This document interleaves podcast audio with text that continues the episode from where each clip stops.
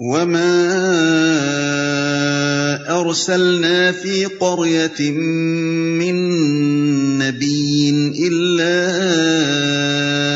اخذنا اهلها الا اخذنا اهلها بالباساء والضراء لعلهم يضرعون کبھی ایسا نہیں ہوا کہ ہم نے کسی بستی میں نبی بھیجا ہو اور اس بستی کے لوگوں کو پہلے تنگی اور سختی میں مبتلا نہ کیا ہو۔ اس خیال سے کہ شاید وہ آجزی پر اتر آئیں۔ ثم بدلنا مكان السيئة الحسنة حتى عفوا وقالوا قد مس آباءنا الضراء والسراء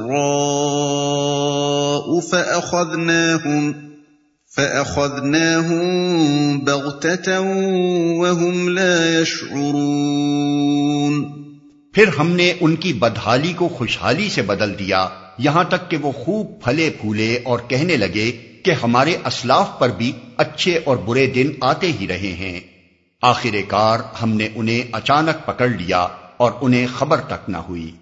ایک ایک نبی اور ایک ایک قوم کا معاملہ الگ الگ بیان کرنے کے بعد اب وہ جامع ضابطہ بیان کیا جا رہا ہے، جو ہر زمانے میں اللہ تعالی نے انبیاء علیہ السلام کی بیست کے موقع پر اختیار فرمایا ہے۔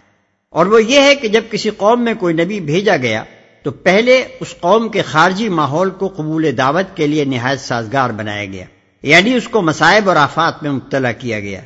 قحط، وبا، تجارتی خسارے، جنگ شکست یا اور اسی طرح کی تکلیفیں اس پر ڈالی گئیں تاکہ اس کا دل نرم پڑے۔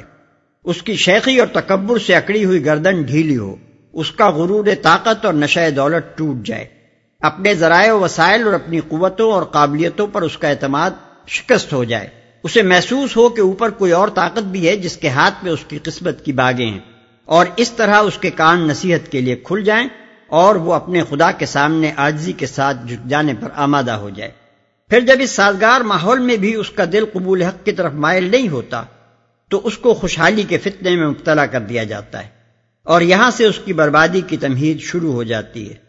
جب وہ نعمتوں سے مالا مال ہونے لگتی ہے تو اپنے برے دن بھول جاتی ہے اور اس کے کج فہم رہنما، اس کے ذہن میں تاریخ کا یہ احمقانہ تصور بٹھاتے ہیں کہ حالات کا اتار چڑھاؤ اور قسمت کا بناؤ اور بگاڑ کسی حکیم کے انتظام میں اخلاقی بنیادوں پر نہیں ہو رہا ہے۔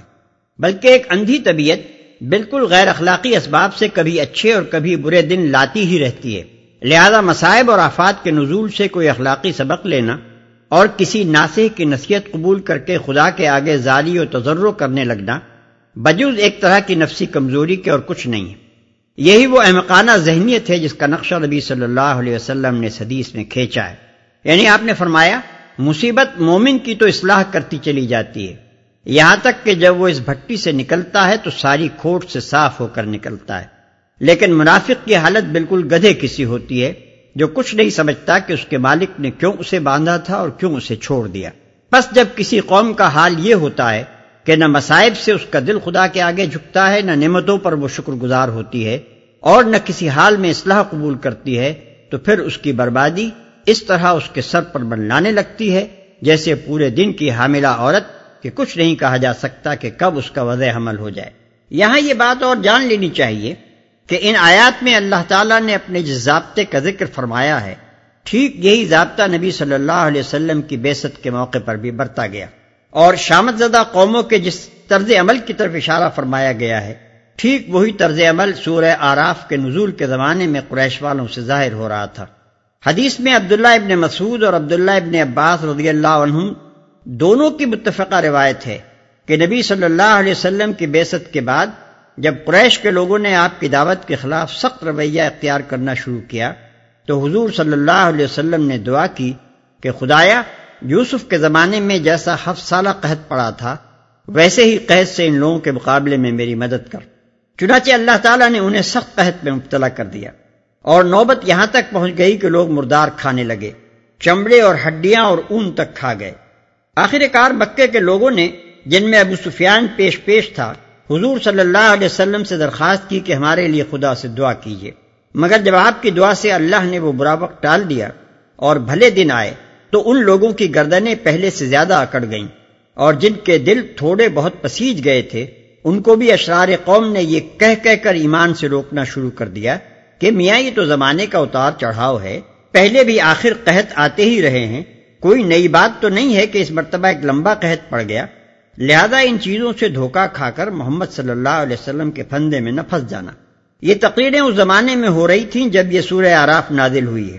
اس لیے قرآن مجید کی یہ آیات ٹھیک اپنے موقع پر چسپاں ہوتی ہیں اور اسی پس منظر کو نگاہ میں رکھنے سے ان کی معنویت پوری طرح سمجھ میں آ سکتی ہے۔ تفصیلات کے لیے ملاحظہ ہو، یونس آیت اکیس، النحل آیت ایک سو بارہ، المومنون آیات پانچ، چھہتر، الدخان آیات نو اور سولہ۔ ولو ان اهل القرى امنوا واتقوا لفتحنا عليهم بركات من السماء والارض لفتحنا عليهم بركات من السماء والأرض، ولكن كذبوا فأخذناهم بما كانوا يكسبون۔ اگر بستیوں کے لوگ ایمان لاتے اور تقوی کی روش اختیار کرتے، تو ہم ان پر آسمان اور زمین سے برکتوں کے دروازے کھول دیتے۔ مگر انہوں نے تو جھٹلایا۔ لہذا ہم نے اس بری کمائی کے حساب میں انہیں پکڑ لیا جو وہ سمیٹ رہے تھے۔ أَهْلُ الْقُرَىٰ بَأْسُنَا بَيَاتًا وَهُمْ نَائِمُونَ۔ پھر کیا بستیوں کے لوگ اب اس سے بے خوف ہو گئے ہیں کہ ہماری گرفت کبھی اچانک ان پر رات کے وقت نہ آ جائے گی جبکہ وہ سوتے پڑے ہوں؟ أَهْلُ الْقُرَىٰ أَن يَأْتِيَهُم بَأْسُنَا ضُحًى وَهُمْ يَلْعَبُونَ یا انہیں اطمینان ہو گیا ہے کہ ہمارا مضبوط ہاتھ کبھی یکا یک ان پر دن کے وقت نہ پڑے گا جبکہ وہ کھیل رہے ہوں۔ أَفَأَمِنُوا مَكْرَ اللَّهِ؟ فلا يأمن مكر الله إلا القوم الخاسرون. کیا یہ لوگ اللہ کی چال سے بے خوف ہیں؟ حالانکہ اللہ کی چال سے وہی قوم بے خوف ہوتی ہے جو تباہ ہونے والی ہو۔ کیا یہ لوگ اللہ کی چال سے بے خوف ہیں؟ اصل میں لفظ مکر استعمال ہوا ہے جس کے معنی عربی زبان میں خفیہ تدبیر کے ہیں یعنی کسی شخص کے خلاف ایسی چال چلنا کہ جب تک اس پر فیصلہ کن ضرب نہ پڑ جائے، اس وقت تک اسے خبر نہ ہو کہ اس کی شامت آنے والی ہے۔ بلکہ ظاہر حالات کو دیکھتے ہوئے وہ یہی سمجھتا رہے کہ سب اچھا ہے۔